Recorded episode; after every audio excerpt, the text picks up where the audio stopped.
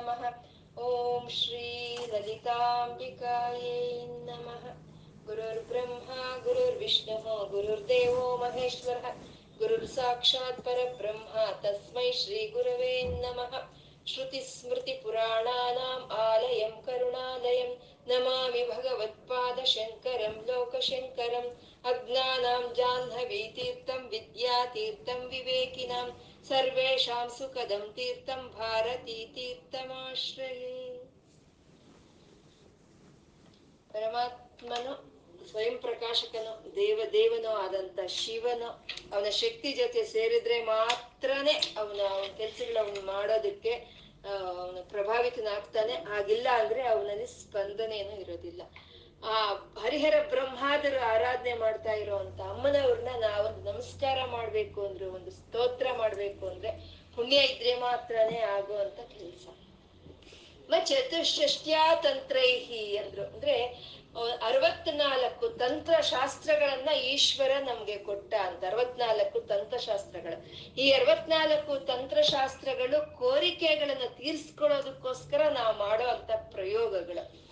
ಅಂತ ಶಾಸ್ತ್ರಗಳನ್ನ ಪರಮಾತ್ಮ, ಈಶ್ವರ ಕೊಟ್ಟಾಗ ಅಮ್ಮನವರು ಎಷ್ಟೊತ್ತು ಕೋರಿಕೆಗಳು ತೀರ್ಸ್ಕೊಳ್ಳೋದಕ್ಕೋಸ್ಕರನೇ ಕೊಡ್ತಾ ಇದ್ರೆ, ಜೀವನಕ್ಕೆ ಎಲ್ಲ ಕೊಡ್ತಾ ಇದ್ರೆ, ಆ ಜೀವಿಗೆ ಏನ್ ಕೊಡ್ತೀರಾ? ಅವ್ರ ಮುಕ್ತಿ ಬರೋದು ಯಾವಾಗ? ಅಂತ ಹೇಳಿ ಅಮ್ಮನವರು ಈಶ್ವರನ ಪುನಃ ತ್ವನಿರ್ಬಂಧಾತ್. ಪುನಃ ಪುನಃ ಪುನಃ ಒಳ್ಳೇದಾಗೋಗ್ ಮಾಡಿ ಒಳ್ಳೇದಾಗೋಗ್ ಮಾಡಿ ಅಂತ ಪುನಃ ಪುನಃ ನಿರ್ಬಂಧ ಮಾಡಿದ್ಲು ಅಮ್ಮನವರು ಅಂತ. ಹಾಗೆ ಅಮ್ಮನವರು ಪುನಃ ಪುನಃ ನಿರ್ಬಂಧ ಮಾಡಿದಾಗ ಆ ಶಿವನು ಅಖಿಲ ಪುರುಷಾರ್ಥೈಕ ಘಟನ. ಪುರುಷಾರ್ಥಗಳು ಧರ್ಮಾರ್ಥ, ಕಾಮ, ಮೋಕ್ಷಗಳು ನಾಲ್ಕು ಕೊಡೆಯೋ ನಾಲ್ಕನ್ನು ಅನುಗ್ರಹಿಸುವಂತ ಶ್ರೀವಿದ್ಯೆಯನ್ನ, ಆ ಈಶ್ವರ ಭೂಮಿಗೆ ಇಳಿಸಿದ ಅಂತ. ಅಂದ್ರೆ ಅಲ್ಲಿ ತಂತ್ರಶಾಸ್ತ್ರಜ್ಞಾಗ, ತಂತ್ರಶಾಸ್ತ್ರಗಳಾಗಬಹುದು ಶ್ರೀವಿದ್ಯೆ ಆಗ್ಬೋದು. ಯಾವ್ದಾದ್ರೂ ಸರಿ ನಮ್ಗೆ ಅವನು ಈಶ್ವರನೇ ಕೊಡ್ಬೇಕು. ಅದಕ್ಕೆ ಶಿವಾಯ ಗುರುವೇ ನಮಃ ಅಂತ ಹೇಳ್ತೀವಿ. ಅಂದ್ರೆ ಆ ಶ್ರೀವಿದ್ಯೆ ಅನ್ನೋದು ಬರೀ ಕೋರಿಕೆಗಳು ತೀರ್ಸ್ಕೊಳ್ಳೋದು ಮಾತ್ರ ಇರುವಂತ ವಿದ್ಯೆ ಅಲ್ಲ, ಅದು ಬ್ರಹ್ಮ ವಿದ್ಯೆ ಅದು ಆ ಶಿವಜ್ಞಾನವನ್ನು ಕೊಡೋ ಅಂತ ಮುಕ್ತಿಯನ್ನು ಕೊಡೋ ಅಂತ ಬ್ರಹ್ಮ ವಿದ್ಯೆ ಅನ್ನೋದನ್ನ ನಮ್ಗೆ ಆ ಶ್ಲೋಕದಲ್ಲಿ ತಿಳಿಸ್ಕೊಟ್ರೆ, ಆ ಬ್ರಹ್ಮ ವಿದ್ಯೆ ಆ ಶ್ರೀವಿದ್ಯಾದಿ ಮಂತ್ರ ಸ್ಪರ್ಶೆಯನ್ನ ನಮ್ಗೆ ಶಿವ ಶಕ್ತಿ ಕಾಮಹ ಅನ್ನೋ ಶ್ಲೋಕದಲ್ಲಿ, ಸ್ಮರಂ ಯೋ ನಿಮ್ ಲಕ್ಷ್ಮೀಂ ಅನ್ನೋ ಒಂದು ಶ್ಲೋಕದಲ್ಲಿ ನಮ್ಗೆ ಅದು ಸ್ಪರ್ಶ ಸಂಕೇತಗಳನ್ನು ಕೊಟ್ರು. ಯಾಕೆ ಅಂದ್ರೆ ಯಾವಾಗ್ಲೂ ಒಂದು ಮಂತ್ರವನ್ನ, ಅದರಲ್ಲೂ ಒಂದು ಮೂಲ ಮಂತ್ರವನ್ನ ಆ ಗುರುಮುಖೇನ ಆಗ್ಬೇಕು. ಗುರುಮುಖೇನ ಆದ್ರೂನು ಅದು ಸಭೆಯಲ್ಲಿ ಹೇಳ್ಕೋಬಾರ್ದು. ಹಾಗಾಗಿ ಗುರುಗಳು ಅದನ್ನ ಸುಮ್ಮನೆ ಇಲ್ಲಿ ಸ್ಪರ್ಶ ಸಂಕೇತವಾಗಿ ಕೊಡ್ತಾ ಇದ್ದಾರೆ. ಶಿವ ಶಕ್ತಿ ಕಾಮಹ ಅಂತ ಆ ನಾಲ್ಕು ನಾಲ್ಕು ಬೀಜಾಕ್ಷರಗಳು. ಆ ನಾಲ್ಕು ಬೀಜಾಕ್ಷರಗಳಿಗೆ ಕ್ರೀಂಕಾರ ಸೇರ್ಸಿದ್ರೆ ಅದು ಪಂಚದಶಾಕ್ಷರಿ ಮಂತ್ರದ ಮೊದಲನೆಯ ಒಂದು ಕೂಟ ಆಗುತ್ತೆ. ಅಲ್ಲಿಂದ ಎರಡನೆಯ ಕೂಟ ಅಂದ್ರೆ ಅದಕ್ಕೆ ನಾ ಐದು ಅಕ್ಷರಗಳು ಬೀಜಾಕ್ಷರಗಳು ಇರುವಂತಹದ್ದು ಅದಕ್ಕೆ ಹಿರೀಂಕಾರ ಸೇರಿಸಿದ್ರೆ ಎರಡನೇ ಕೂಟ.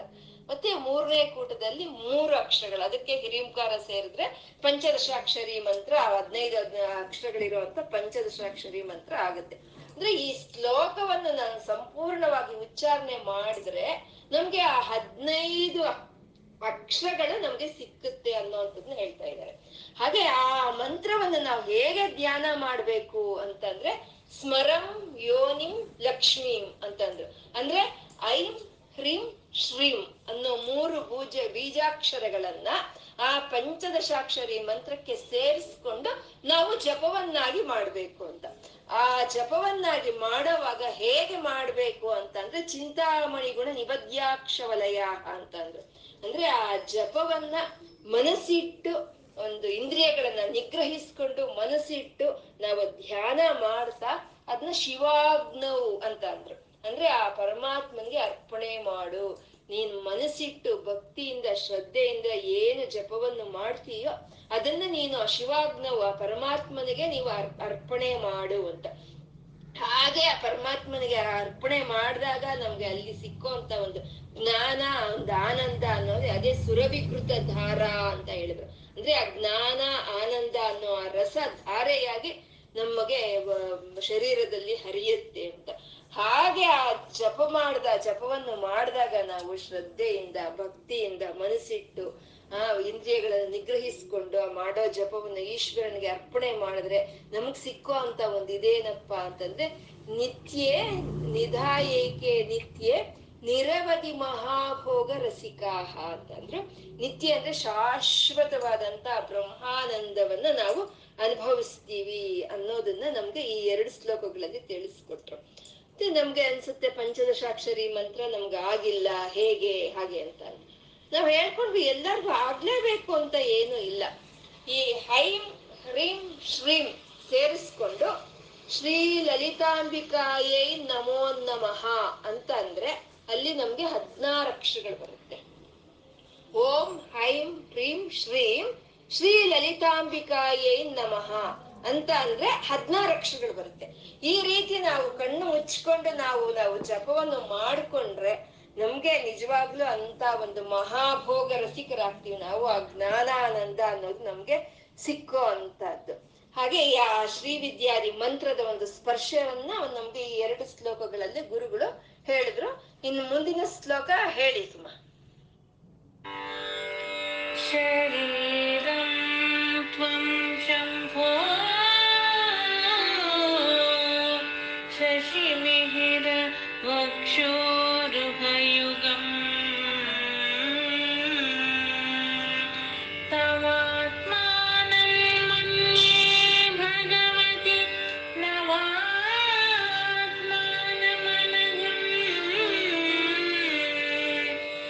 नवात्मानमनघम्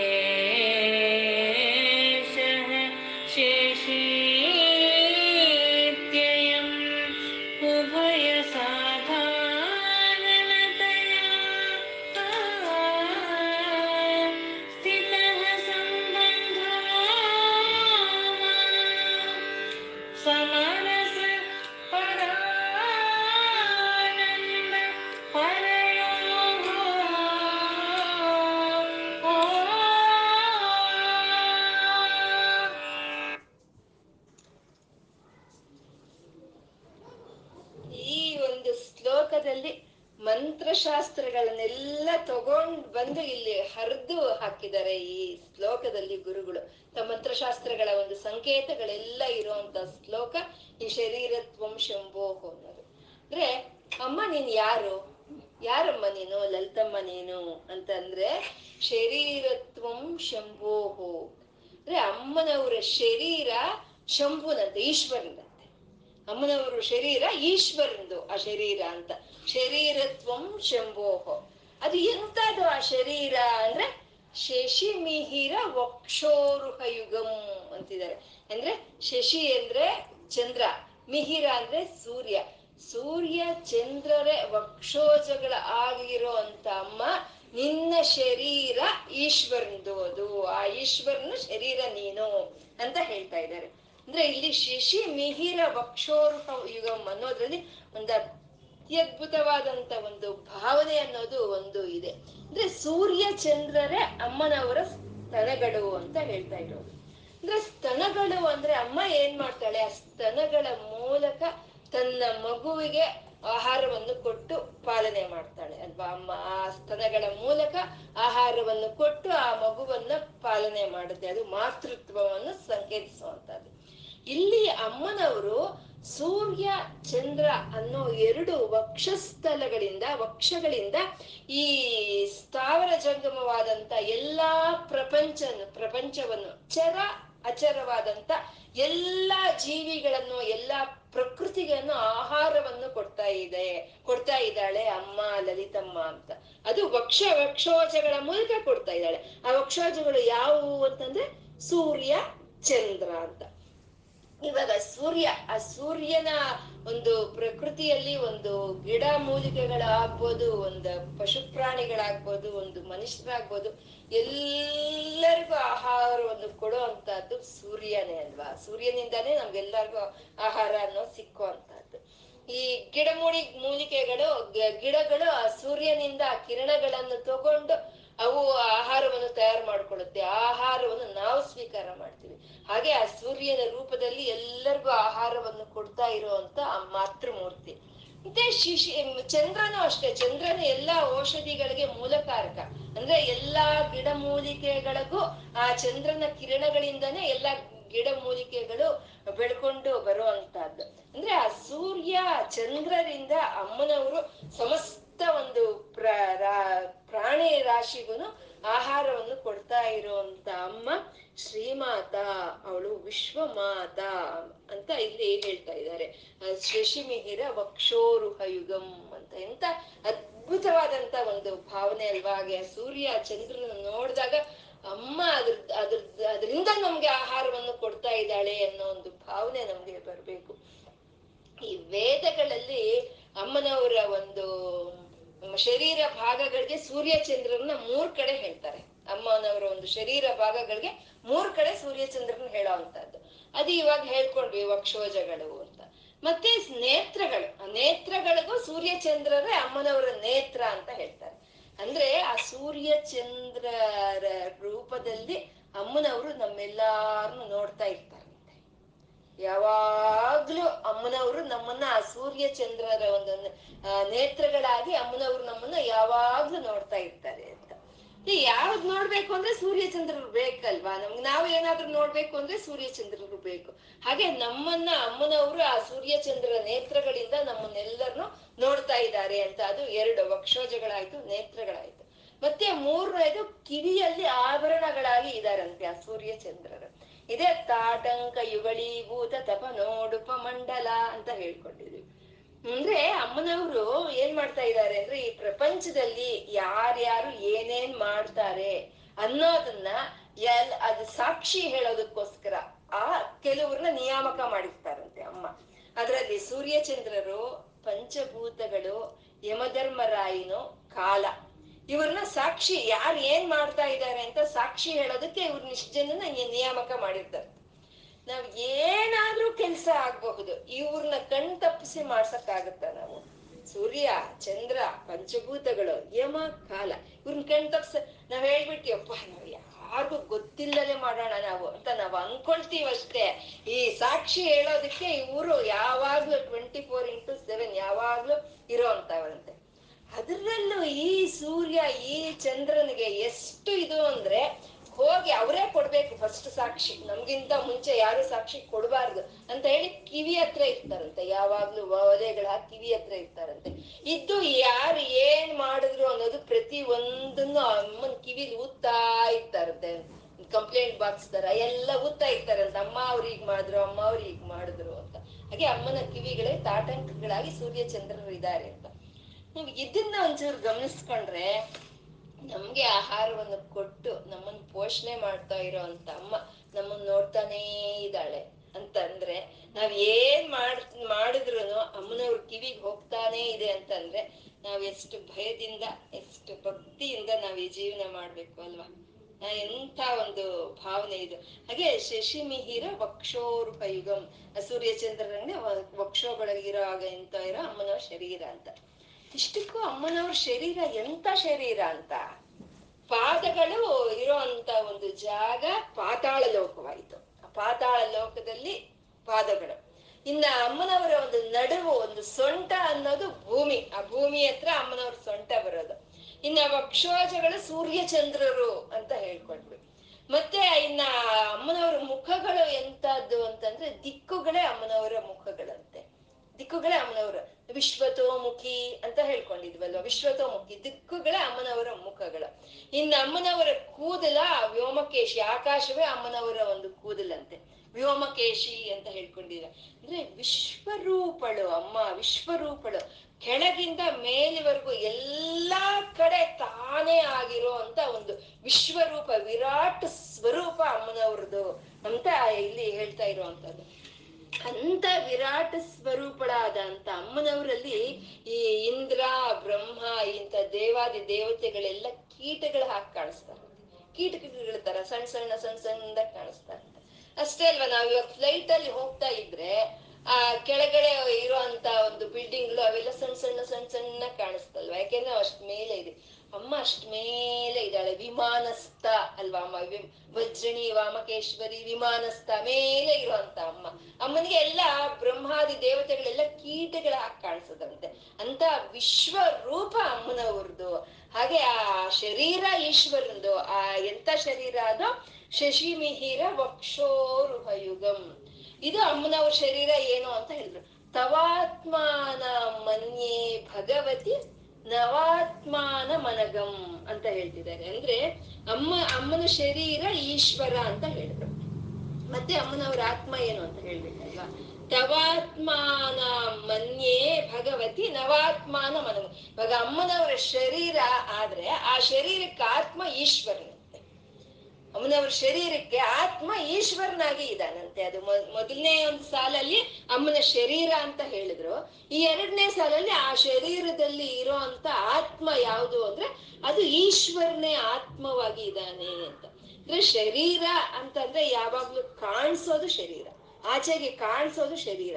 ಕಾಣಿಸ್ದಲೇ ಇರುವಂತ ಚೈತನ್ಯ ಆತ್ಮ, ಅಲ್ವಾ? ಈ ಪ್ರಪಂಚ ಎಲ್ಲ ಈಗ ಕಾಣಿಸ್ತಾ ಇದೆ ನಮ್ಗೆ. ಈ ಕಾಣಿಸ್ತಾ ಇರುವಂತ ಪ್ರಪಂಚ ಎಲ್ಲ ಶರೀರ. ಅಮ್ಮನವ್ರ ಶರೀರ. ಈ ಪ್ರಪಂಚದಲ್ಲಿ ಒಳಗಡೆ ಇರುವಂತ ಚೈತನ್ಯ ಇದೆಯಲ್ಲ ಅದು ಆತ್ಮ, ಅದು ಈಶ್ವರ ಅನ್ನೋದನ್ನ ಇಲ್ಲಿ ಹೇಳ್ತಾ ಇದ್ದಾರೆ.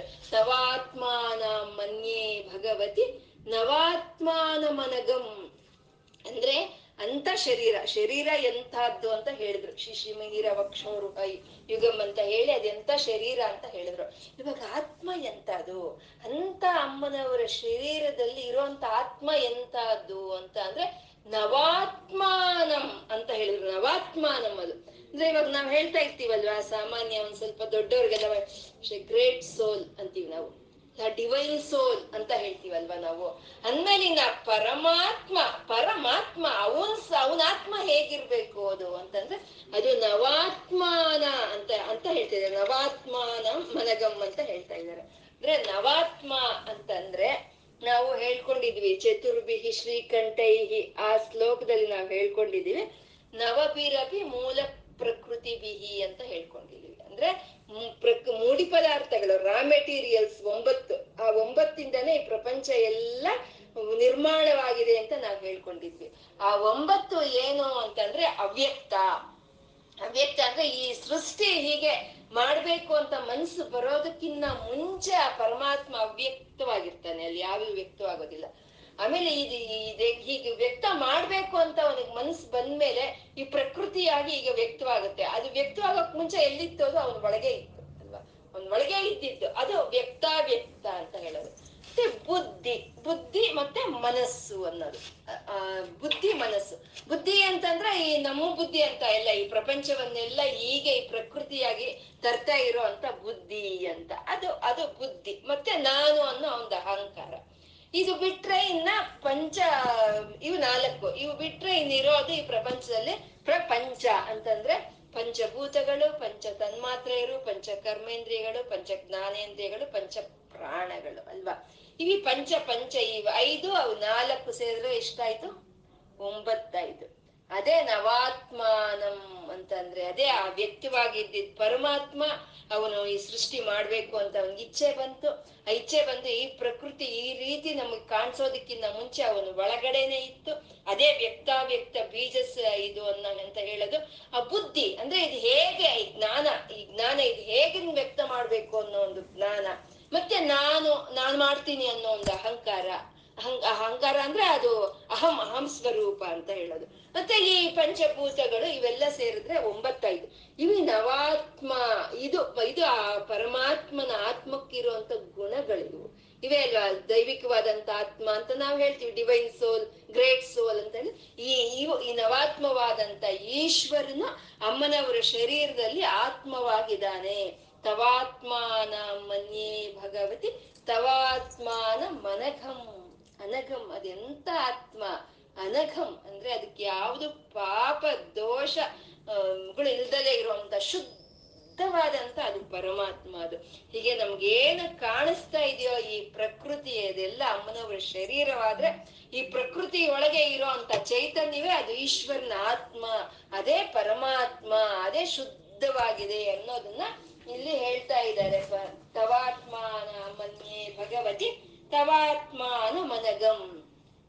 ಅತಃ ಶೇಷ ಶೇಷೀತ್ಯಯಂ ಉಭಯ ಸಾಧಾರಣತೆಯ ಅಂತ ಹೇಳ್ತಾ ಇದ್ದಾರೆ. ಶೇಷ ಶೇಷಿ. ಶೇಷ ಅಂತಂದ್ರೆ ಈ ಶರೀರ. ಅದನ್ನ ಅಪ್ರಧಾನ ಅಂತ ಹೇಳ್ತಾರೆ. ಶೇಷ ಅಂದ್ರೆ ಅಪ್ರಧಾನ ಶರೀರ. ಶೇಷಿ ಅಂತಂದ್ರೆ ಆತ್ಮ. ಅದು ಪ್ರಧಾನ ಅಂತ ಹೇಳ್ತಾರೆ. ಒಂದ್ ಸ್ವಲ್ಪ ಕಾನ್ಸಂಟ್ರೇಟ್ ಆಗಿ ಕೇಳ್ಕೊಳ್ಳಿ ಅರ್ಥ ಆಗುತ್ತೆ. ಶೇಷ ಅಂತಂದ್ರೆ ಈ ಶರೀರ. ಅದು ಅಪ್ರಧಾನ. ಶೇಷಿ ಅಂತಂದ್ರೆ ಈ ಆತ್ಮ, ಅದು ಪ್ರಧಾನ ಅಂತ ಹೇಳೋದು. ಅಂದ್ರೆ ಇವಾಗ ನಾವು ಯಾರಾದ್ರೂ ಹೊಡಿತೀವಿ ನಾವು. ಕೈಲಿ ಹೊಡೆದಾಗ ಕೈ ಹೊಡಿತು ಅಂತ ಹೇಳೋದಿಲ್ಲ. ಇಂಥವ್ರು ಇಂಥವ್ರು ಹೊಡೆದ್ರು, ತ್ರಿವೇಣಿ ಹೊಡೆದ್ಲು ಅಂತ ಹೇಳೋದಲ್ವ. ಅಂದ್ರೆ ಹೀಗೆ ಆತ್ಮನೇ ಒಂದು ಮುಖ್ಯವಾಗಿರುವಂತದ್ದು ಹೊಡೆದಿದ್ದಕ್ಕೆ ಶಿಕ್ಷೆ ಕೊಡ್ತೀವಿ ಅಂದ್ರೆ ಕೈಗೆ ಶಿಕ್ಷೆ ಕೊಡ್ತೀವಿ ಅಂತ ಹೇಳಲ್ಲ. ಹೊಡೆದಿದ್ದಾಳೆ, ಅವಳಿಗೆ ಶಿಕ್ಷೆ ಕೊಡ್ತೀವಿ ಅಂತ ಹೇಳ್ತಾರಲ್ವಾ. ಹಾಗೆ ಅದು ಅದು ಶರೀರ, ಆತ್ಮ ಅನ್ನೋದು ಶೇಷ ಶೇಷಿಹಿ ಅಂತ. ಅದು ಉಭಯ ಸಾಧಾರಣತೆಯ ಅಂತ ಹೇಳ್ತಾ ಇದ್ದಾರೆ. ಉಭಯ ಸಾಧಾರಣತೆ ಅಂದ್ರೆ ಆ ಜ, ಆ ಶರೀರ ದೊಡ್ಡದ, ಈ ಆತ್ಮ ದೊಡ್ಡದ ಅಂದ್ರೆ ಎರಡೂ ಸಮಾನವೇ ಇಲ್ಲಿ. ಶರೀರ, ಶೇ- ಆತ್ಮ ಚೈತನ್ಯ ಅನ್ನೋದು ಶರೀರ ಇಲ್ಲದೆ ವ್ಯಕ್ತವಾಗೋದಿಲ್ಲ, ಅಲ್ವಾ? ಆ ಆ ಶರೀರ ಇಲ್ಲದೆ ಆತ್ಮ ಚೈತನ್ಯ ವ್ಯಕ್ತವಾಗೋದಿಲ್ಲ. ಆತ್ಮ ಚೈತನ್ಯ ಇಲ್ಲದೆ ಶರೀರ ಇರೋದಿಲ್ಲ, ಅಲ್ವಾ? ಹಾಗೆ ಶೇಷಃ ಶೇಷಿ, ಉಭಯ ಸಾಧಾರಣತೆಯ ಅಂದ್ರೆ ಇಬ್ರು ಒಂದೇನೆ ಅಂತ. ನೀ ಮುಂದಿನ ಸ್ಥಾನದಲ್ಲಿ ಹೇಳ್ತಾ ಇದ್ದಾರೆ, ಸ್ಥಿತ ಸಂಬಂಧೋವಾಂ ಸಮರಸ ಪರಾನಂದ ಪರಯೋಹೋ ಅಂತ. ಮೊದ್ಲು ಏನ್ ಹೇಳಿದ್ರು, ಅಮ್ಮ ನೀನ್ ಶರೀರ, ನೀ ಆ, ನಿನ್ನ ಶರೀರದೊಳಗಿರೋ ಅಂತ ಆ ಆತ್ಮ ಅದು ಶಿವ ಅಂತ ಹೇಳಿದ್ರು. ಇನ್ನು ಇನ್ನು ಹೇಳ್ತಾರೆ ಈಶ್ವರನೇ ಶರೀರನಂತೆ, ಅಮ್ಮನವ್ರ ಆತ್ಮನಂತೆ. ಅದ್ ಹೇಗೆ ಅಂತಂದ್ರೆ ಈ ಸೃಷ್ಟಿ ಸ್ಥಿತಿಗಳು ಮಾಡೋವಾಗ ಅಮ್ಮನವರು ಶರೀರವಾಗ್ತಾರೆ. ಸೃಷ್ಟಿ ಸ್ಥಿತಿ ಮಾಡೋವಾಗ ಅಮ್ಮನವರು ಶರೀರವಾಗ್ತಾರೆ ಅಂದ್ರೆ ಅಮ್ಮನವರು ಕಾಣಿಸ್ತಾರೆ. ಆವಾಗ ಆ ಅಂತರ್ಲೀನನಾಗಿರ್ತಾನೆ ಈಶ್ವರ. ಅದು ಆವಾಗ ಅಮ್ಮನವರು ಪ್ರಧಾನ, ಈಶ್ವರ ಅಪ್ರಧಾನ. ಅಮ್ಮನವರು ಕಾಣಿಸ್ತಾ ಇರ್ತಾರೆ, ಈಶ್ವರ ಒಳಗಿರ್ತಾನೆ. ಇದು ಯಾವಾಗ ಸೃಷ್ಟಿ ಸ್ಥಿತಿಗಳಲ್ಲಿ. ಇನ್ನ ಲಯ ಕಾರ್ಯದಲ್ಲಿ ಅವನ ಈಶ್ವರ, ಅವನು ಪ್ರಧಾನವಾಗ್ತಾನೆ. ಅಮ್ಮನವರು ಅವಾಗ ಈಶ್ವರನ ಶರೀರ ಆಗುತ್ತೆ, ಅಮ್ಮನವರು ಆತ್ಮ ಆಗ್ತಾರೆ. ಅಂದ್ರೆ ಆ ಈಶ್ವರನ ಒಳಗಡೆ ಅಮ್ಮ ಸೇರ್ಕೊಳ್ತಾರೆ ಅಂತ. ಅಂದ್ರೆ ಯಾರು ಪ್ರಾಧಾನ್ಯತೆ ಇರುತ್ತೋ, ಇನ್ನೊಬ್ರು ಇನ್ನೊಬ್ರು ಅವ್ರ ಒಳಗೆ ಸೇರ್ಬಿಡ್ತಾರೆ, ಅವ್ರು ತಗ್ಗುತ್ತಾರೆ ಅಂತ ಹೇಳೋದು. ಇನ್ನ ಸಾಮರಸ್ಯ ಅಂತ ಹೇಳ್ತಾರೆ. ನಮಗೂ ಸಂಸಾರದಲ್ಲಿ ಅಪ್ಪ, ಅಮ್ಮ ಒಂದೊಂದ್ಸಲಿ ಅಮ್ಮನ ಪ್ರಾಧಾನ್ಯತೆ ಹೆಚ್ಚಿಗಿರುತ್ತೆ.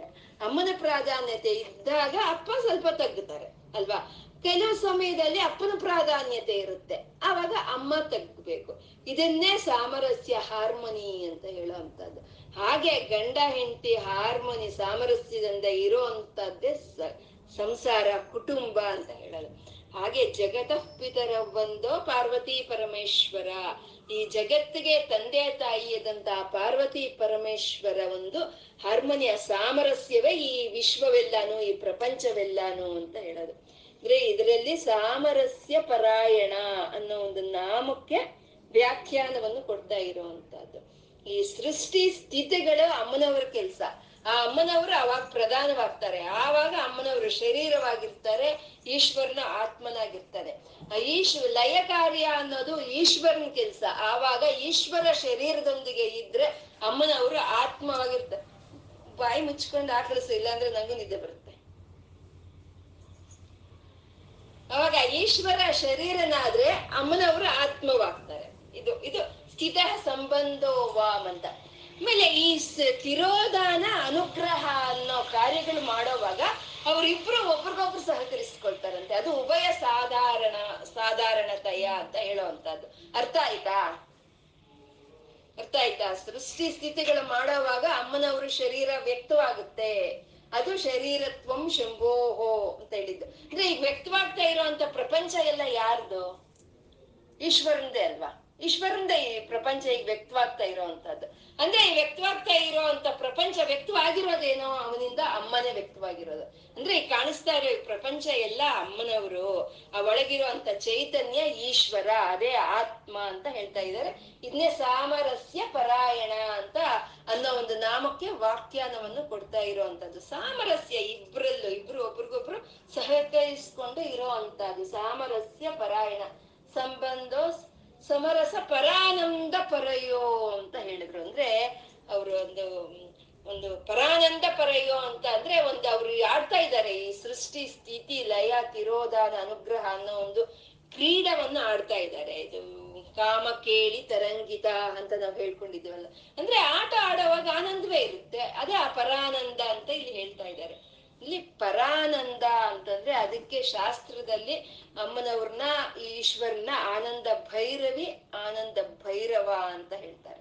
ಅಂದ್ರೆ ಅವ್ರು ಯಾವಾಗ್ಲೂ ಜ್ಞಾನಾನಂದ ಸ್ವರೂಪರೇ ಅವರು. ಈ ಈ ರೀತಿ ಪ್ರಕೃತಿಯಾಗಿ ಅವರು ಒಂದು ಪ್ರಕಟವಾಗ್ತಾ ಇದ್ರೆ ಆಗ್ಬೋದು, ಆದ್ರೆ ಅವರು ಪರಾನಂದ ಪರಯೋ, ಅವ್ರು ಯಾವಾಗ್ಲೂ ಒಂದು ಆನಂದ ಒಂದು ಜ್ಞಾನಾನಂದದಿಂದ ಇರೋಂತ ಅವರು ಅನ್ನೋದನ್ನ ಇಲ್ಲಿ ಹೇಳ್ತಾ ಇರೋದು.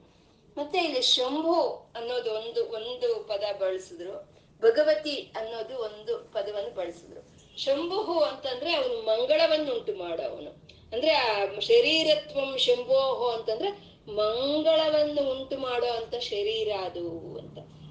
ಆ ಶರೀರದಲ್ಲಿ ಇರೋಂತ ಆತ್ಮ ಯಾವುದು? ಅದು ಭಗವತಿ ಅಂತಂದ್ರೆ ಭಗವತಿ ಅಂದ್ರೆ ಯಶಸ್ಸು, ಧರ್ಮ, ಐಶ್ವರ್ಯ, ಕೀರ್ತಿ, ಜ್ಞಾನ, ವೈರಾಗ್ಯ, ಇಷ್ಟು ಯಾರಲ್ಲಿ ಇರುತ್ತೋ ಅವ್ರನ್ನೇ ಭಗವತಿ, ಭಗವಂತ ಅಂತ ಹೇಳೋವಂಥದ್ದು. ಹಾಗೆ ಮಂಗಳವನ್ನು ಉಂಟು ಮಾಡೋ ಅಂತ ಶರೀರದಲ್ಲಿ ಈ ಯಶಸ್ಸು, ಶ್ರೀ ಕೀರ್ತಿ, ಜ್ಞಾನ, ವೈರಾಗ್ಯ ಗುಣಗಳು ಅಂತ ಆತ್ಮವಾಗಿ ಆ ಪರಮಾತ್ಮ ಇದ್ದಾನೆ. ಹಾಗಾಗಿ ಈ ಪ್ರಪಂಚಕ್ಕೆಲ್ಲ ಶುಭವನ್ನು ಉಂಟು ಮಾಡ್ತಾ ಇದ್ದಾರೆ. ಅವರು ಸಾಮರಸ್ಯವೇ ಈ ಪ್ರಪಂಚ ಅನ್ನೋ ಒಂದು ಕುಟುಂಬ ಅನ್ನೋದನ್ನ ಈ ಶ್ಲೋಕದಲ್ಲಿ ಗುರುಗಳು ನಮ್ಗೆ ತಿಳಿಸ್ಕೊಡ್ತಾ ಇದ್ದಾರೆ. ಅರ್ಥ ಆಯ್ತಾ? ಏನು ಕಾಣಿಸ್ತಾ ಇದೆಯೋ ಈ ಪ್ರಪಂಚ, ಇದೆಲ್ಲ ಶರೀರ, ಅಮ್ಮನವ್ರ ಶರೀರ. ಆದ್ರೆ ಅದು ಅದರಲ್ಲಿ ಒಳಗಿರೋ ಅಂತ ಒಂದು ಆತ್ಮ ಚೈತನ್ಯ ಅನ್ನೋದು ಈಶ್ವರಂದು ಹಾಗಾಗಿ ಈ ಶರೀರ ಅನ್ನೋದು ಶಂಭುವಿನ ಶರೀರವೇ ಇದು ಅಂತ ಇಲ್ಲಿ ಅವರು ಸಾಮರಸ್ಯವನ್ನು ತೋರಿಸ್ಕೊಡ್ತಾ ಇದ್ದಾರೆ ಗುರುಗಳು ನಮ್ಗೆ. ಮುಂದಿನ ಶ್ಲೋಕ ಹೇಳಿ. ಅರ್ಥ ಆಯ್ತಾ? व्योमत्वं मरुदसि मरुत्सारथिदसि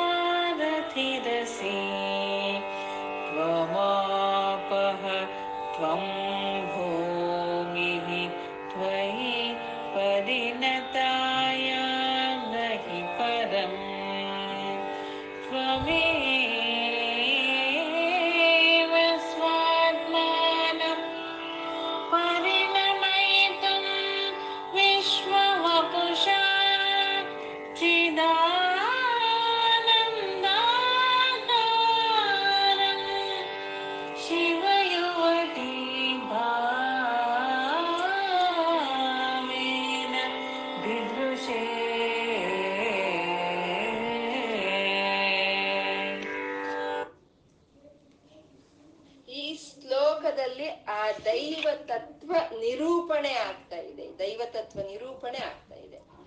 ಈ ಪ್ರಕೃತಿ, ಅಮ್ಮನವರು ಈ ಪ್ರಕೃತಿಯಾಗಿ ಪ್ರಕಟವಾಗಿದ್ದಾರೆ. ತಾನೇ ಪ್ರಕಟಿಸ್ಕೊಂಡಿದ್ದಾಳೆ ಪ್ರಕೃತಿಯಾಗಿ ಅಮ್ಮನವರು. ಆದ್ರೆ ಈ ಪ್ರಕೃತಿಯಾಗಿರುವ ಅಮ್ಮನವರು ಪ್ರಕಟಿಸ್ಕೊಂಡಿದ್ರು ತಾನು ಪ್ರಕೃತಿಗೆ ಅತೀತವಾಗಿದ್ದಾಳೆ ಪ್ರಕೃತಿಗೆ ಅತೀತವಾಗಿದ್ದಾಳೆ. ನಾವಿರೋದು ಪ್ರಕೃತಿನಲ್ಲೇ ಇದೀವಿ ನಾವು ಪ್ರಕೃತಿನಲ್ಲಿ. ಮತ್ತೆ ಪ್ರಕೃತಿನಲ್ಲಿ ಇರೋ ಅಂತ ನಾವು ಆ ಪ್ರಕೃತಿಗೆ ಅತೀತವಾದಂತ ಅಮ್ಮನವ್ರನ್ನ ಹೇಗೆ ಇಟ್ಕೊಳ್ಳೋದು ತಾನಿ ಪ್ರಕೃತಿಗೆ ಅತೀತವಾಗಿದ್ದಾಳೆ, ನಾವು ಪ್ರಕೃತಿನಲ್ಲಿದ್ದೀವಿ ಹೇಗೆ ಅಂದ್ರೆ ಈ ತನ್ನಿಂದ ಪ್ರಕಟವಾಗಿರೋ ಅಂತ ಈ ಪ್ರಕೃತಿಯಲ್ಲಿ ತಾನೇ ತುಂಬಿ ಇದ್ದಾಳೆ ಅಂತ ನಮ್ಗೆ ಒಂದು ಗೋಚರವಾದ್ರೆ ಆವಾಗ ಪರಬ್ರಹ್ಮಳನ್ನು ನಾವು ಸುಲಭವಾಗಿ ಹಿಡ್ಕೋಬಹುದು ಅಂತ ಈ ಶ್ಲೋಕದಲ್ಲಿ ಹೇಳ್ತಾ ಇದ್ದಾರೆ. ಯಾಕೆಂದ್ರೆ ಸೂರ್ಯನಿಂದ ಕಿರಣಗಳು ಬರ್ತಾ ಇದೆ ಭೂಮಿ ಕಡೆಗೆ. ಆದ್ರೆ ಅವನು ಎಲ್ಲಿದ್ದಾನೆ? ಭೂಮಿಗೆ ಅತೀತವಾಗಿ ಮೇಲೆ ಇದ್ದಾನೆ. ಆದ್ರೆ ಆ ಮೇಲಿರುವಂತ ಸೂರ್ಯನ ಕಿರಣಗಳೇ ಭೂಮಿ ತುಂಬಾ ವ್ಯಾಪಕವಾಗಿದೆ ಅಂತ ನಮ್ಗೆ ತಿಳಿದ್ರೆ ನಾವು ಸೂರ್ಯನ ಹಿಡ್ಕೋಬಹುದು ಅಲ್ವಾ? ಹಾಗೆ ಆ ಪ್ರಕೃತಿಯಾಗಿ ಪ್ರಕಟವಾಗಿರುವಂತ ಅಮ್ಮನವ್ರ ಪ್ರಕೃತಿ ತುಂಬಾ ವ್ಯಾಪಿಸ್ಕೊಂಡಿದ್ದಾರೆ ಅನ್ನೋದು ನಮ್ಗೆ ಮನವರಿಕೆ ಆದ್ರೆ ಆ ಪ್ರಕೃತಿಗೆ ಅತೀತವಾಗಿರುವಂತ ಅಮ್ಮನವ್ರನ್ನ ನಾವು ಹಿಡಿಬಹುದು ಅನ್ನೋದನ್ನ ಈ ಶ್ಲೋಕದಲ್ಲಿ ತೋರಿಸ್ಕೊಳ್ತಾ ಇದ್ದಾರೆ ಗುರುಗಳು. ಮನಸ್ತ್ವಂ, ಮತ್ತೆ ಇಲ್ಲಮ್ಮ ನೀನ್ ಯಾರು, ಲಲಿತಮ್ಮ, ನೀನ್ ಯಾರು ಅಂತಂದ್ರೆ, ಮನಸ್ತ್ವಂ, ನೀನು ಮನಸ್ಸು, ಮನಸ್ವಿನಿ ಮಾನವತಿ ಅಂತ ಹೇಳ್ಕೊಂಡಿದ್ವಲ್ಲ? ಹಾಗೆ ಮನಸ್ವಿನಿ, ಅಮ್ಮ, ಮನ, ಮನಸ್ಸು, ಮನಸ್ತ್ವಂ ಅಂತ, ಮನಸ್ಸು ನೀನು ಅಂತ. ಅಂದ್ರೆ ಮನಸ್ಸು ನೀನು ಅಂತ ಹೇಳುವಾಗ ಆ ಮನಸ್ಸು, ಬುದ್ಧಿ ಅಹಂಕಾರ ಅನ್ನೋದು ಮೂರು ಸೇರಿರುತ್ತೆ. ಮನಸ್ಸು, ಬುದ್ಧಿ, ಅಹಂಕಾರ. ಮನಸ್ಸು, ಬುದ್ಧಿ, ಅಹಂಕಾರ, ನೀನು, ಅಮ್ಮ ಅಂತ ಹೇಳ್ತಾ ಇದ್ದಾರೆ. ಮನಸ್ತ್ವಂ, ವ್ಯೋಮತ್ವಂ. ಈ ಪ್ರಪಂಚದಲ್ಲಿ ಇರೋದು ಒಂದು ಆರೇನೆ ಇರೋದು. ಇವಾಗ ನಾವು ಹೇಳ್ಕೊಂಡಿರೋಂತ ಮನಸ್ಸು, ಬುದ್ಧಿ, ಅಹಂಕಾರ, ಅದ್ರ ಜೊತೆಗೆ ಪಂಚ ಭೂತಗಳು ಇರುವಂತದ್ದು ಆರೇ ಈ ಪ್ರಪಂಚದಲ್ಲಿ ಇರುವಂತದ್ದು ಅಂದ್ರೆ ಆರು ಅಂದ್ರೆ ನಮ್ಗೆ ಸಂತೋಷ ಆಗುತ್ತಲ್ವಾ? ಯಾಕೆಂದ್ರೆ ಅದು ಒಂದು ಸಣ್ಣ ಸಂಖ್ಯೆ, ಬೇಗ ತಿಳ್ಕೊಬಹುದು ಅಂತ. ಅದೇ ಸಾವಿರ, ಎರಡ್ ಸಾವಿರ ಅಂತ ಅಂದ್ರೆ ಕಷ್ಟ. ಇರೋದೇ ಆರು. ಅದು ಮನಸ್ಸು, ಮನಸ್ಸಿನಲ್ಲಿ ಮೂರಿದೆ. ಇಲ್ಲಿ ಐದು ಪಂಚ ಪಂಚಭೂತಗಳು ಆಗಿ ಇರುವಂತಹದ್ದು. ಮನಸ್ತ್ವಂ, ಮನಸ್ಸು, ಬುದ್ಧಿ, ಅಹಂಕಾರ, ನೀನು. ಮತ್ತೆ ಮನಸ್ತ್ವಂ, ವ್ಯೋಮತ್ವಂ. ವ್ಯೋಮತ್ವಂ ಅಂದ್ರೆ ಆಕಾಶ, ನೀನು. ಕಾಣಿಸ್ತಾ ಇದೆಯಲ್ಲ ಆಕಾಶ? ಅದು ನೀನು. ಮನಸ್ತ್ವಂ, ವ್ಯೋಮಸ್ತ್ವಂ ಮರುದಸಿ ಮರುದಸಿ ಅಂದ್ರೆ ವಾಯು ವಾಯು, ಗಾಳಿ, ಆ ಗಾಳಿ ನೀನು. ಮರುದಸಿ, ಮರುತ್ಸಾರ ತಿರಸಿ. ಅಂತಂದ್ರೆ ಆ ಆ ವಾಯುವನ್ನ, ಗಾಳಿಯನ್ನ ರಥವನ್ನ ಮಾಡ್ಕೊಂಡಿರೋದು ಅಂತ. ಗಾಳಿಯನ್ನ ರಥವನ್ನಾಗಿ ಮಾಡ್ಕೊಂಡಿರೋದು ಯಾವುದು? ಅಗ್ನಿ. ಅಲ್ವಾ? ಅಗ್ನಿ ಗಾಳಿ ಇಲ್ಲ ಅಂದ್ರೆ ಅಗ್ನಿ ಚಲಿಸೋದಿಲ್ಲ. ಹಾಗೆ ಮರುತ್ವ ಮರುಸ್ತಾರ ತಿರಸಿ. ತ್ವಮಾಪಹ, ನೀನು ನೀರು. ತ್ವಂ ಭೂಮಿ ನೀನು ಭೂಮಿ. ನೀನು ಮನಸ್ಸು, ಬುದ್ಧಿ, ಅಹಂಕಾರ, ನೀನು ಆಕಾಶ, ನೀನು ಗಾಳಿ, ನೀನು ಅಗ್ನಿ, ನೀನು ನೀರು, ನೀನು ಭೂಮಿ ಅಂತ ಇಲ್ಲಿ ಹೇಳ್ತಾ ಇರೋಂತ ಅಂದ್ರೆ ಈ ಪಂಚಭೂತಗಳನ್ನು ನಿಯಂತ್ರಣ ಮಾಡೋ ಅಂತದ್ದೇ ಅದೇ ಬುದ್ಧಿ ಅಂತ. ಅಂದ್ರೆ ಬುದ್ಧಿ ಅಂತಂದ್ರೆ ನಮ್ಗಿರೋಂತ ಬುದ್ಧಿ ಅಂತ ಅಲ್ಲ. ನಮ್ಗಿರೋ ಬುದ್ಧಿ ನಮ್ಗೆ ವೈಯಕ್ತಿಕವಾಗಿರುವಂತಹದ್ದು. ನಮ್ಮ ಶರೀರದಲ್ಲಿ ಏನು ನಿಯಂತ್ರಣ ಆಗ್ತಾ ಇದೆಯೋ ಅದು ವೈಯಕ್ತಿಕವಾದಂತ ವ್ಯ- ವ್ಯಷ್ಟಿ ಬುದ್ಧಿ ಅಂತ ಹೇಳ್ತಾರೆ. ಇದನ್ನೇ ನಾವು ಪ್ರಪಂಚದಲ್ಲಿ ನಮ್ಮಲ್ಲಿ ಏನಿದೆಯೋ ಅದೇ ಅಲ್ವಾ ಪ್ರಪಂಚದಲ್ಲಿ. ಪ್ರಪಂಚದಲ್ಲಿ ಎಲ್ಲ ಸಮಿಷ್ಟಿಯಾಗಿ ಅದು ನಿಗ್ರಹಿಸ್ತಾ ಇದೆ. ಅದನ್ನ ಸಮಿಷ್ಟಿ ಬುದ್ಧಿ ಅಂತ ಹೇಳ್ತಾರೆ. ಅದ ಮಹಾಬುದ್ಧಿರ್ ಮಹಾಸಿದ್ಧಿರ್ ಅಂತ ಹೇಳ್ಕೊಂಡಿದ್ವಲ್ಲ. ಅದ ಮಹಾಬುದ್ಧಿ. ಬುದ್ಧಿ ಮನಸ್ಸು ಬುದ್ಧಿ, ಅಹಂಕಾರ, ಅದು ನೀನೆ. ಆಕಾಶ ನೀನೆ, ವಾಯು ನೀನೆ, ಅಗ್ನಿ ನೀನೆ, ಗಾಳಿ ನೀನೆ, ನೀರು ನೀನೆ, ಭೂಮಿ ನೀನೆ ಅಂತ.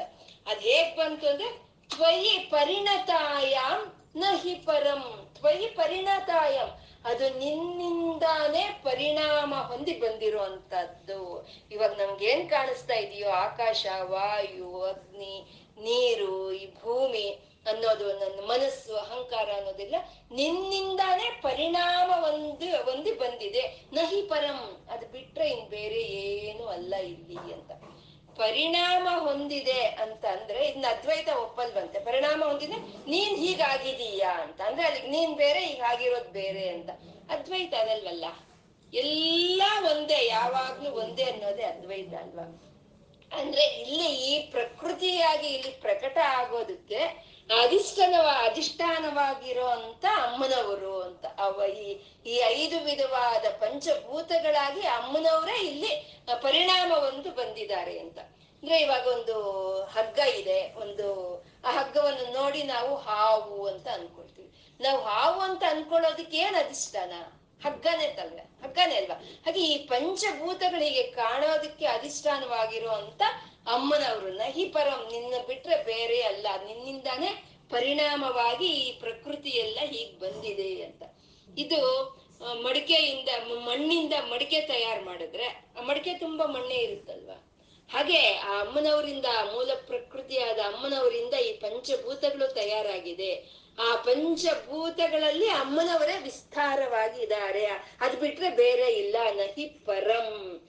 ಮನಸ್ತ್ವಂ, ನೀನು ಮನಸ್ಸು, ಬುದ್ಧಿ, ಅಹಂಕಾರ, ನೀನು ಆಕಾಶ, ನೀನು ವಾಯು, ನೀನು ಅಗ್ನಿ, ನೀನು ಗಾಳಿ, ನೀನು ನೀರು, ಭೂಮಿ. ಅದು ನಿನ್ನಿಂದಾನೇ ಬಂದಿದೆ, ನಿನ್ ಬಿಟ್ರೆ ಬೇರೆ ಅಲ್ಲ ಅಂತ ಹೇಳ್ತಾ ಇದ್ದಾರೆ. ತ್ವಮೇವ ಸ್ವಾತ್ಮಾನ ಪರಿಣಮಯಿತು ವಿಶ್ವ ಉಪುಷ ನಿನ್ನಿಂದಾನೇ ಅದು ಬಂದಿದೆ, ಸ್ವ ತ್ವಮೇವ ಸ್ವಾತ್ಮಾನ. ನಿನ್ನ ಆತ್ಮದಿಂದಾನೇ ಅದೆಲ್ಲ ಬಂದಿದೆ. ಬಂದು ಈ ವಿಶ್ವ ರೂಪದಲ್ಲಿ ಅದು ಕಾಣಿಸ್ತಾ ಇದೆ ಅಂತ. ಈ ಹೇಳ್ಕೊಳ್ವಲ್ವಾ? ಅವಾಗ್ಲೇ ಶರೀರತ್ವಂ ಶಂಭೋ ಅಂತ, ಪ್ರಕೃತಿ ಎಲ್ಲ ಅಮ್ಮನವ್ರ ಶರೀರ ಅಂತ.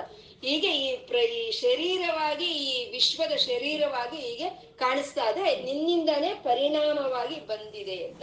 ಅಂದ್ರೆ ಈ ಪ್ರಕೃತಿ ಎಲ್ಲ ಹೀಗ್ ಬಂದಿದ್ರೆ ಬಂದಿರಬಹುದು.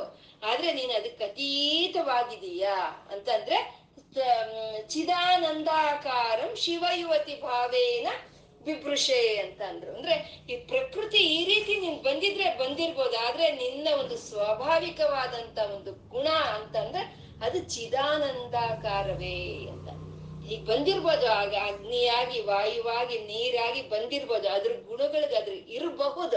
ಆದ್ರೆ ನಿನ್ನ ಒಂದು ಸ್ವಾಭಾವಿಕವಾದಂತ ಒಂದು ಗುಣ ಅಂತಂದ್ರೆ ಅದು ಚಿದಾನಂದಾಕಾರ, ಜ್ಞಾನಾನಂದ ರೂಪಳೆ ನೀನು ಅಂತಂದ್ರೆ ಪ್ರಕೃತಿಯಲ್ಲೆಲ್ಲ ಇದೆಯಾ ನೀನು? ಆದ್ರೆ ಈ ಪ್ರಕೃತಿಗೆ ಅತೀತವಾಗಿ ಇದೆಯಾ ಅಂತ ಹೇಳುವಂತದ್ದು ಅಂದ್ರೆ ಇವಾಗ ಹಾಲು ನಾವು ಹೆಪ್ಪಾಕ್ತಿವಿ. ಹಾಲು ಹೆಪ್ಪಾಕ್ದಾಗ ಅದು ಮೊಸರು ಆಗುತ್ತೆ ಆ ಮೊಸರು ಗುಣ ಬೇರೆ ಆಗುತ್ತೆ. ಆದ್ರೆ ಅದ್ರ ಪ್ರಕೃತಿ ಏನು ಅದು ಹಾಲೆ ಅಲ್ವಾ ಅದು? ಅದು ಮಿಲ್ಕ್ ಪ್ರಾಡಕ್ಟ್ ಅಂತಾನೆ ನಾವು ಹೇಳ್ತೀವಲ್ವಾ? ಹಾಗೆ ಆ ಚಿದಾನಂದಕಾರಮ್ಮ ಜ್ಞಾನಾನಂದ ಸ್ವರೂಪಿಣಿಯಾದ ಅಮ್ಮನವರಿಂದ ಈ ಎಲ್ಲಾ ಪಂಚಭೂತಗಳು ಮನಸ್ಸು, ಬುದ್ಧಿ, ಅಹಂಕಾರ ಅನ್ನೋದು ಅವಳಿಂದಾನೇ ಇದು ಬಂದಿದೆ. ಬಂದು ಈ ವಿಶ್ವ ರೂಪದಲ್ಲಿ ಅದು ಹೀಗೆ ಕಾಣಿಸ್ತಾ ಇದೆ. ವಿಶ್ವ ವಪುಷ ಅಂತ ಹೇಳ್ತಾ ಇದ್ದಾರೆ. ಅದು ಯಾವುದು? ಅದು ಸ್ವಾಭಾವಿಕವಾದಂತ ಅದರ ಒಂದು ಧರ್ಮ ಅಂದ್ರೆ ಚಿದಾನಂದಾಕಾರಮ್ಮ ಚಿದ ಶಿವ ಯುವತಿ ಭಾವೇನ ಬಿಭೃಷೆ ಅಂತ ಇದ್ದಾರೆ. ಶಿವ ಯುವತಿ ಅಂದ್ರೆ ಆ ಹರ, ಆ ಈಶ್ವರನ ಪಟ್ಟಮಹಿಷಿಯಾದ ಅಮ್ಮ, ನೀನೇ ಈ ರೀತಿ ಪ್ರಕೃತಿಯಾಗಿ, ಮನಸ್ಸಾಗಿ, ಬುದ್ಧಿಯಾಗಿ ಬಂದಿದೀಯ ಅಂತ ಈ ಶ್ಲೋಕದಲ್ಲಿ ಹೇಳ್ತಾ ಇರುವಂತದ್ದು ಇದು ಪ್ರಪಂಚದಲ್ಲಿ ಇದು ಹೀಗಿದೆ. ನಮ್ಮಲ್ಲಿ ಹೇಗಿದೆ ಅನ್ನೋದು ನೋಡ್ಕೊಳ್ಳೋಣ. ಮನಸ್ತ್ವಂ ಅಂದ್ರೆ ಆಜ್ಞಾಚಕ್ರ. ನನ್ನ ಆಜ್ಞಾಚಕ್ರದಲ್ಲಿ ನೀನೇ ಇದೀಯಾ, ಮನಸ್ತ್ವಂ, ವ್ಯೋಮತ್ವಂ. ಅಂದ್ರೆ ನನ್ನ ಒಂದು ಆಕಾಶ ತತ್ವವಾದಲ್ಲಿ ನೀನೇ ಇದೀಯಾ, ಅದನ್ನ ಅಧಿಷ್ಠಾನ ಮಾಡ್ಕೊಂಡಿದೀಯಾ. ವಾಯು ತತ್ವ ಹೃದಯ ಸ್ಥಾನದಲ್ಲೂ ನೀನೇ ಇದೀಯಾ. ಮತ್ತೆ ಈ ಅಗ್ನಿ ಮಂಡಳ, ಅಗ್ನಿ, ಮಣಿ, ಮಣಿಪುರ ಚಕ್ರದಲ್ಲೂ ನೀನೇ ಇದೀಯಾ, ಸ್ವಾಧಿಷ್ಠಾನ ಚಕ್ರ. ಅದು ನೀರಿನ ಇದು, ತ್ವಮಾ, ತ್ವಮಾಪಹ. ನೀನೇ ನೀರಿನ ಚಕ್ರದಲ್ಲೂ ನೀನೇ ಇದೀಯಾ, ಮೂಲಾಧಾರದಲ್ಲೂ ನೀನೇ ಇದೀಯಾ. ಈ ಆಜ್ಞಾ ಚಕ್ರ ವಿಶುದ್ಧ ಅನಾಹತ ಮಣಿಪುರ ಸ್ವಾಧಿಷ್ಠಾನ ಚಕ್ರದಲ್ಲಿ ಮೂಲಾಧಾರದಲ್ಲಿ ಇರುವಂತ ನೀನೇ ಇದಕ್ಕೆಲ್ಲ ಚೈತನ್ಯವನ್ನು ಕೊಡ್ತಾ ಇದಕ್ಕೆ ಅತೀತವಾಗಿ ಸಹಸ್ರಾರದಲ್ಲಿ ಇದೆಯಾ. ಆ ಸಹಸ್ರಾರದಲ್ಲಿ ಇರೋ ಅಂತದೇ ಅದೇ ಚಿದಾನಂದಾಕಾರಂ. ಆ ನೀನೇ ಆ ಶಿವ ಈಶ್ವರನ ಪಟ್ಟ ಮಹಿಷಿ ಅಂತ ಇಲ್ಲಿ ಹೇಳ್ತಾ ಇರುವಂತಹದ್ದು ಪ್ರಪಂಚದಲ್ಲಿ ಆ ಪ್ರಕೃತಿ ಹೇಗೋ ನಮ್ಮಲ್ಲೂ ಹಾಗೆ ಇದ್ದಾಳೆ ಅಂತ.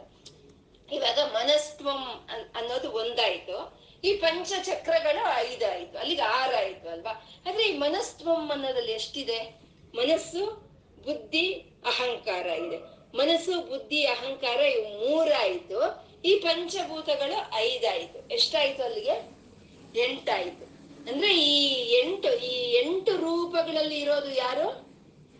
ಈಶ್ವರನು, ಅಲ್ವಾ? ಈ ಎಂಟು ರೂಪಗಳಲ್ಲಿ ಮನಸ್ಸು, ಬುದ್ಧಿ, ಅಹಂಕಾರ, ಈ ಪಂಚಭೂತಗಳಾಗಿರೋ ಈ ಶರೀರದಲ್ಲಿ ಇರೋವನು ಅವನು ಈಶ್ವರ. ಅದಕ್ಕೆ ಅಷ್ಟಮೂರ್ತಿ ಈಶ್ವರ ಅಂತ ಹೇಳುವಂತದ್ದು ಅಷ್ಟಮೂರ್ತಿ ಈಶ್ವರ ಅಂತ ನಾವ್ ಇದ್ ಮಾಡ್ತೀವಿ. ಇವೇ ಅವನು ಅವನು ತಾಳಿರೋ ಅಂತ ಅಷ್ಟಮೂರ್ತಿಗಳು ಅಂದ್ರೆ ಇವೇ. ಮನಸ್ಸು, ಬುದ್ಧಿ, ಅಹಂಕಾರ ಈ ಪಂಚಭೂತಗಳಾಗಿ ಅವನವನು ತುಂಬ ಅವನ್ನವನು ಪ್ರಕಟಿಸ್ಕೊಂಡಿದ್ದಾನೆ ಹಾಗೆ ಅಂತ. ಅದೇ ಭವ, ಶರ್ವ, ಈಶಾನ, ಪಶುಪತಿ ರುದ್ರ, ಉಗ್ರ ಭೀಮ ಮಹದೇವ ಅಂತ ಹೇಳುವಂತದ್ದು ಇವು ಅಷ್ಟಮೂರ್ತಿಗಳಾಗಿ ಈಶ್ವರ ಈ ಪ್ರಕೃತಿಯಲ್ಲಿ ತನ್ನನ್ನು ತಾನು ಪ್ರಕಟಿಸ್ಕೊಂಡಿದ್ದಾನೆ ಅಂತ. ಮತ್ತೆ ಈಶ್ವರ ಅಂದ್ರೆ ಇದ್ ಲಲಿತೆ ಅಲ್ವಾ? ಅಂದ್ರೆ ಅವಳು ಈಶ್ವರಿ. ಅವನ, ಅವನಿಗೆ, ಅವನೀಶ್ವರ ಇವಳು ಈಶ್ವರಿ. ಇದನ್ನೇ ಅಷ್ಟಮೂರ್ತಿ ಅಜಾಜಯತಿ ಲೋಕ ಯಾತ್ರಾ ವಿಧಾಯಿನಿ ಅಂತ ಲಲಿತ ಸಹಸ್ರನಾಮದಲ್ಲಿ ಇದೆ ಅಲ್ವಾ ಅಷ್ಟಮೂರ್ತಿ ಅಮ್ಮ ಅಷ್ಟಮೂರ್ತಿ ಈ ರೂಪಗಳಲ್ಲಿ ಇರುವಂತ ಅಮ್ಮ ಅಷ್ಟಮೂರ್ತಿ ಅಂತ. ಇದನ್ನೇ ಭಗ- ಭಗವದ್ಗೀತೆಯಲ್ಲಿ ಕೃಷ್ಣ ಹೇಳಿರುವಂತದ್ದು ಭೂಮಿರಾಪೋ ಅನಲೋ ವಾಯು ಕಂ ಮನೋ ಬುದ್ಧಿ ಅಹಂ ನನ್ನ ಪ್ರಕೃತಿಯಿಂದ ಇವು ಬಂದಿದೆ ಅಂತಂದ್ರೆ ಭೂ, ಭೂಮಿ, ನೀರು ಅಗ್ನಿ ವಾಯು, ಆಕಾಶ, ಮನಸ್ಸು, ಅಹಂಕಾರ, ಬುದ್ಧಿ ಅನ್ನೋದು ಅದು ನನ್ನ ಪ್ರಕೃತಿಯಿಂದ ಬಂದಿದೆ ಅಂತ ಭಗವದ್ಗೀತೆಯಲ್ಲಿ ಕೃಷ್ಣ ಹೇಳಿರುವಂತದ್ದು ಮತ್ತೆ ಈಶ್ವರ ಅಂದ್ರೆ ಈಶ್ವರಿ ಅಂದ್ರೆ ಇವಾಗ ಮತ್ತೆ ಕೃಷ್ಣ ಅಂತ ಇದ್ದೀನಿ ಅಂದ್ರೆ ಆ ಈಶ್ವರ, ಈಶ್ವರಿ, ಈ ಕೃಷ್ಣ ಎಲ್ಲ ಒಂದೇ ಒಂದೇ ಒಂದೇ. ಇದು ಯಾವುದು ಬೇರೆದಲ್ಲ, ಎಲ್ಲ ಒಂದೇ. ಅದಕ್ಕೆ ವಿಷ್ಣು ಸಹಸ್ರನಾಮ ಹೇಗ್ ಶುರು ಆಗುತ್ತೆ? ವಿಶ್ವಂ ವಿಷ್ಣು ವಶಕ್ಕಾರೋ ಅಂತಂದ್ರೆ ಈ ಕಾಣಿಸ್ತಾ ಇರೋ ಈ ವಿಶ್ವಂ ಈ ಪ್ರಪಂಚವೆಲ್ಲ ಆ ವಿಷ್ಣು ವ್ಯಾಪಿಸ್ಕೊಂಡು ಈ ರೀತಿ ತನ್ನನ್ನು ತಾನು ಪ್ರಕಟಿಸ್ಕೊಂಡಿದ್ದಾನೆ ಅಂತ ಹೇಳುವಂತದ್ದು ಹಾಗೆ ಅಷ್ಟಮೂರ್ತಿಯಾಗಿ ಈ ಪ್ರಪಂಚದಲ್ಲಿ ಎಲ್ಲ, ಆ, ಲಲಿತಮ್ಮ ತನ್ನನ್ನು ತಾನು ಪ್ರಕಟಿಸ್ಕೊಂಡಿದ್ದಾಳೆ. ಅಷ್ಟಮೂರ್ತಿಯಾಗಿ ಈಶ್ವರನೇ ಎಲ್ಲ ಕಡೆ ಇದ್ದಾನೆ ಅಂತಂದ್ರೆ ನಮ್ಗ್ ಕಾಣಿಸ್ತಾ ಇರುವಂತ ಒಂದು ಆಕಾಶ, ಅದ್, ಅದು ಈಶ್ವರನೇ. ನಮಗ್ ಕಾಣಿಸ್ತಾ ಇರುವಂತ ಒಂದು ಗಾಳಿ ಅದು ಅಮ್ಮನವರೇ. ನಮಗ್ ಕಾಣಿಸ್ತಾ ಇರುವಂತ ಒಂದು ಅಗ್ನಿ ನೀರು, ಭೂಮಿ, ಇಲ್ಲಿ ಎಲ್ಲದರಲ್ಲೂ ಅಮ್ಮನವರೇ ಇದ್ದಾರೆ. ಈಶ್ವರ ಚೈತನ್ಯವೇ ಇದ್ರಲ್ಲೆಲ್ಲ ತುಂಬಿ ಹರಿತಾ ಇದೆ ಅಂತ ನನ್ನ, ನಾವು ಆರಾಧನೆ ಮಾಡೋ ಅಂತ ಉಪಾಸನೆಯನ್ನೇ ಅಷ್ಟಮೂರ್ತಿ ಉಪಾಸನೆ ಅಂತ ಹೇಳ್ತಾರೆ. ಅಷ್ಟಮೂರ್ತಿ ಉಪಾಸನೆ. ಈ ಅಷ್ಟಮೂರ್ತಿ ಉಪಾಸನೆ ಅಂತಂದ್ರೆ ಇದ್ರಲ್ಲಿ ಆ ಪರಮಾತ್ಮ ಎಲ್ಲೋ ದೇವಸ್ಥಾನದಲ್ಲಿ ಇಲ್ಲ. ನಾವ್ ಯಾವ ದೇವಸ್ಥಾನಕ್ಕೂ ಹೋಗೋ ಕೆಲಸ ಇಲ್ಲ. ಈ ಪರಮಾತ್ಮ ಯಾವುದೇ ಒಂದು ಚಿತ್ರಪಟದಲ್ಲೂ ಇಲ್ಲ. ಈ ಪರಮಾತ್ಮ ಎಲ್ಲ ಕಡೆ ಇದ್ದಾನೆ. ದೇವ್ರು ದೇವ್ರು ಕಾಣಿಸ್ತಾನ ಅಂತ ಕೇಳಿದ್ರೆ ಯಾರೋ ಹೇಳಿದ್ರಂತೆ ಕಾಣಿಸೋದೆಲ್ಲ ದೇವ್ರೇ ಅಂತ ಹೇಳಿದ್ರು ದೇವ್ರು ಕಾಣಿಸ್ತಾನ ಅಂತ ಕೇಳಿದ್ರೆ ಏನ್ ಕಾಣಿಸ್ತಾ ಇದೆಯೋ ಅದೆಲ್ಲ ದೇವ್ರೇ ಅಂತ. ನಮಗ್ ಕಾಣಿಸ್ತಾ ಇದೆ, ಆಕಾಶ ಕಾಣಿಸ್ತಾ ಇದೆ, ಗಾಳಿ ಕಾಣಿಸ್ತಾ ಇದೆ, ಮತ್ತೆ ಅಗ್ನಿ ಅಗ್ನಿ ನಮ್ಗೆ ಗೊತ್ತಾಗ್ತಾ ಇದೆ. ನೀರು, ಭೂಮಿ ಇವೆಲ್ಲ ಏನ್ ಕಾಣಿಸ್ತಾ ಇದೆ? ಅದೆಲ್ಲ ಪರಮಾತ್ಮನೇ, ಅದೆಲ್ಲ ಈಶ್ವರನೇ ಅಂತ ನಾವು ಉಪಾಸನೆ ಮಾಡೋ ಅಂತದ್ದೇ ಆ, ಅಷ್ಟಮೂರ್ತಿ ಉಪಾಸನೆ ಅಂತ ಹೇಳೋ ಅಂತದ್ದು ಇದಕ್ಕಾಗಿ ನಮ್ಗೇನು ಇದು ನಮ್ಗೆ ಕಾಣಿಸ್ತಾ ಇದೆ ಅಲ್ವಾ? ಇವಾಗ ಆತ್ಮ ಅಂದ್ರೆ ನಮಗ್ ಗೊತ್ತಾಗಲ್ಲ. ಆತ್ಮ ಒಂದು ನಮ್ಗ್ ತಿಳಿಯೋದಿಲ್ಲ. ಮತ್ತೆ ಲಲಿತಾ ಅಂದ್ರೆ ಅದನ್ನೇನೋ ಒಂದು ಒಂದು ವರ್ಣನೆ ಮಾಡಿದ್ದಾರೆ. ಲಲಿತಾ ಅಂದ್ರೆ ಹೀಗಿರ್ತಾಳೆ ಹೀಗಿರ್ತಾಳೆ ಅಂತ. ಅದ್ರ ಪ್ರಕಾರ ನಾವು ಭಾವನೆ ಮಾಡ್ತೀವಿ. ಅದು ಇಲ್ಲಿ ಕಾಣಿಸ್ತಾ ಇದೆ ಅಲ್ವಾ? ಅಲ್ಲಿ ಆಕಾಶ ಕಾಣಿಸ್ತಾ ಇದೆ, ಗಾಳಿ ತಿಳಿತಾ ಇದೆ, ಅಗ್ನಿ ಕಾಣಿಸ್ತಾ ಇದೆ. ನೀರು ಗೋಚರವಾಗ್ತಾ ಇದೆ, ಭೂಮಿ ಇದೆಲ್ಲ ಕಾಣಿಸ್ತಾ ಇದೆ ಅಲ್ವಾ? ಅಂದ್ರೆ ಪ್ರತ್ಯಕ್ಷವಾಗಿ ಆ ಈಶ್ವರ ಕಾಣಿಸ್ತಾ ಇದ್ದಾನೆ.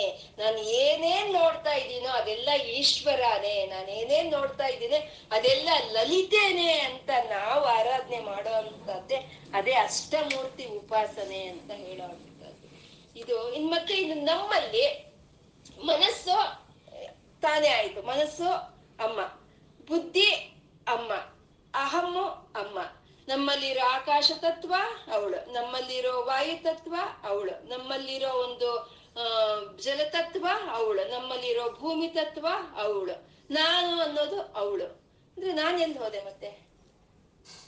ಮನಸ್ಸು ಅವಳೆ, ಬುದ್ಧಿ ಅವಳೆ, ಆ, ಅಹಂಕಾರ ಅವಳೆ. ನನ್ನಲ್ಲಿರೋ ಈ ಪಂಚ ಚಕ್ರಗಳು ಪಂಚಭೂತಗಳು ಅವಳೆ. ನಾನೆಲ್ಲಿ ಹೋದೆ? ಅಂದ್ರೆ ಅಹಂ ಬ್ರಹ್ಮಾಸ್ಮಿ, ನೀನೇ ಇಲ್ಲಿ ನಾನಾಗಿದ್ದೀನಿ ಅಂತ ಹೇಳೋ ಅಂತದ್ದೇ ಇದು. ಅಷ್ಟಮೂರ್ತಿ ಉಪಾಸನೆ ಅಂತ ಹೇಳೋ ಹಾಗೆ ಪ್ರಕೃತಿ ಎಲ್ಲ ತಾನೇ ತುಂಬಿಕೊಂಡಿರೋ ಅಂತ ಅಮ್ಮನವರು ಆ ಪ್ರಕೃತಿಗೆ ಅತೀತವಾಗಿ ಆ ಪರ ಚಿದಾನಂದಾಕಾರಂ, ಆ ಚಿದಾನಂದಕಾರವಾಗಿ ಇರುವಂತ ಅಮ್ಮನವರ ಈ ಪ್ರಕೃತಿಯಲ್ಲಿ ತಾನೇ ಇದ್ದಾಳೆ ಅಂತ ನಾವು ಹಿಡ್ಕೊಳ್ಳೋ ಅಂತದ್ದೇ ಅಷ್ಟಮೂರ್ತಿ ಉಪಾಸನೆ ಅಂತ ಹೇಳೋ ಅಂತದ್ದು ಅದು ಚಿದಾನಂದಾಕಾರಂ ಈಗ ಪ್ರಕೃತಿಯಾಗಿ ಈಗ ನಮ್ಗೆ ಪ್ರಕಟವಾಗಿರ್ಬಹುದು. ಆಕಾಶದ ಒಂದು ತತ್ವ ಬೇರೆ ಇರ್ಬೋದು, ಭೂಮಿ ತತ್ವ ಬೇರೆ ಇರ್ಬೋದು, ನೀರಿನ ತತ್ವ ಬೇರೆ ಇರಬಹುದು. ಆದ್ರೆ ಅದು ಪ್ರಕೃತಿ ಸಹಜವಾದ ಅದರ ತತ್ವ ಅಂತ ಅಂದ್ರೆ ಚಿದಾನಂದಾಕಾರಂ. ಅದು ಚಿದಾನಂದ, ಜ್ಞಾನಾನಂದ. ಅವಳು ಸ್ವಾಭಾವಿಕವಾದಂತ ಒಂದು ಗುಣ. ಶಿವಯುವತಿ ಅಂದ್ರು ಶಿವಯುವತಿ ಅಂದ್ರೆ, ಆ ಹರನ ಪಟ್ಟಮಹಿಷಿ ನೀನು ಅಂತ ಹೇಳೋದು. ಮತ್ತೆ ಶಿ- ಭಾವ ಭಾವೇನ ಅಂತ ಸೇರಿಸ್ಕೊಂಡ್ರೆ ದಾಂಪತ್ಯ ಭಾವ. ಶಿವ ಶಕ್ತಿ ಇಬ್ರು ಸೇರಿ ಇರೋ ಅಂತದ್ದೇ ಚಿದಾನಂದ ಅಂತಂದ್ರೆ. ಚಿತ್ ಅಂದ್ರೆ ಜ್ಞಾನ, ಆನಂದ ಅಂದ್ರೆ ಅಮ್ಮ. ಚಿದಾನಂದಾಕಾರ ಅಂದ್ರೆ ಆ ಶಿವ ಶಕ್ತಿ ಇಬ್ರು ಸೇರ್ಕೊಂಡೆ ಆ ದಾಂಪತ್ಯ ಭಾವದಿಂದ ಈ ಪ್ರಪಂಚವನ್ನೆಲ್ಲ ಅವರು ಪರಿಪಾಲನೆ ಮಾಡ್ತಾ ಇದ್ದಾರೆ ಅನ್ನೋಂತ ಒಂದು ಉದಾತ್ತವಾದಂತ ಒಂದು ಭಾವನೆಯನ್ನ ಈ ಶ್ಲೋಕದಲ್ಲಿ ಕೊಳ್ತಾ ಇದ್ದಾರೆ ನಮ್ಗೆ. ಎಲ್ಲಿ ಎಲ್ಲಿ ಕಾಣಿಸಿದ ಕಡೆ ಎಲ್ಲ ಈಶ್ವರ. ಎಲ್ಲಿ ಕಾಣಿಸಿದ್ರು ಈಶ್ವರ. ಏನ್ ನೋಡ್ತಾ ಇದೀವೋ ಎಲ್ಲ ಈಶ್ವರ. ಎಲ್ಲರಲ್ಲೂ ಈಶ್ವರ. ಯಾವಾಗ್ಲೂ ಈಶ್ವರ ಅಷ್ಟೇ. ಹಾಗೆ ಈ ಪ್ರಕೃತಿ ಕಾಣಿಸ್ತಾ ಇರುವಂತ ಪ್ರಕೃತಿನೇ ಅಮ್ಮ, ಅದೇ ಶರೀರ. ಇದ್ರ ಒಳಗಿರುವಂತ ಚೈತನ್ಯವೇ ಪರಮಾತ್ಮ, ಅದೇ ಆತ್ಮ. ಅವರಿಬ್ರು ಚಿದಾನಂದಾಕಾರರು, ಅವರವರು. ಒಂದು ನಿಜವಾದ ಒಂದು ಗುಣ ಅಂದ್ರೆ ಅದು ಹ್ಮ್, ಚಿದಾನಂದಾಕಾರವೇ ಅವರು ಈ ರೀತಿ ಪ್ರಕಟವಾಗಿದ್ರೆ ಆಗಿರಬಹುದು. ಆದ್ರೆ ಅವರು ಒಂದು ಸ್ವಾಭಾವಿಕವಾದಂತ ಒಂದು ಗುಣ ಅನ್ನೋದು ಚಿದಾನಂದಕಾರ ಅಂದ್ರೆ ಈ ಪ್ರಕೃತಿಗೆ ಅತೀತವಾಗಿರುವಂತಹ ಅವ್ರನ್ನ ನಾವು ಈ ಪ್ರಕೃತಿಯಲ್ಲಿ ನಾವು ಎಲ್ಲ ಕಡೆ ಇದಾರೆ ಅಂತ ಅವ್ರು ನೋಡ್ತಾ ಇರೋಂಥದ್ದೇ ಅಷ್ಟಮೂರ್ತಿ ಉಪಾಸನೆ ಅಂತ ಹೇಳ್ತಾರೆ. ಅಂತ ಹೇಳ್ಕೊಂಡು ಇವತ್ತು ನಾವು ಏನ್ ಹೇಳ್ಕೊಂಡಿದೀವೋ ಎಲ್ಲ ಲಲಿತಾ ಪರಾಭಟ್ಟಾರಿಗೆ ಒಪ್ಪಿಸ್ಕೊಡೋಣ ಸರ್ವಂ ಶ್ರೀ ಲಲಿತಾರ್ಪಣಮಸ್ತು.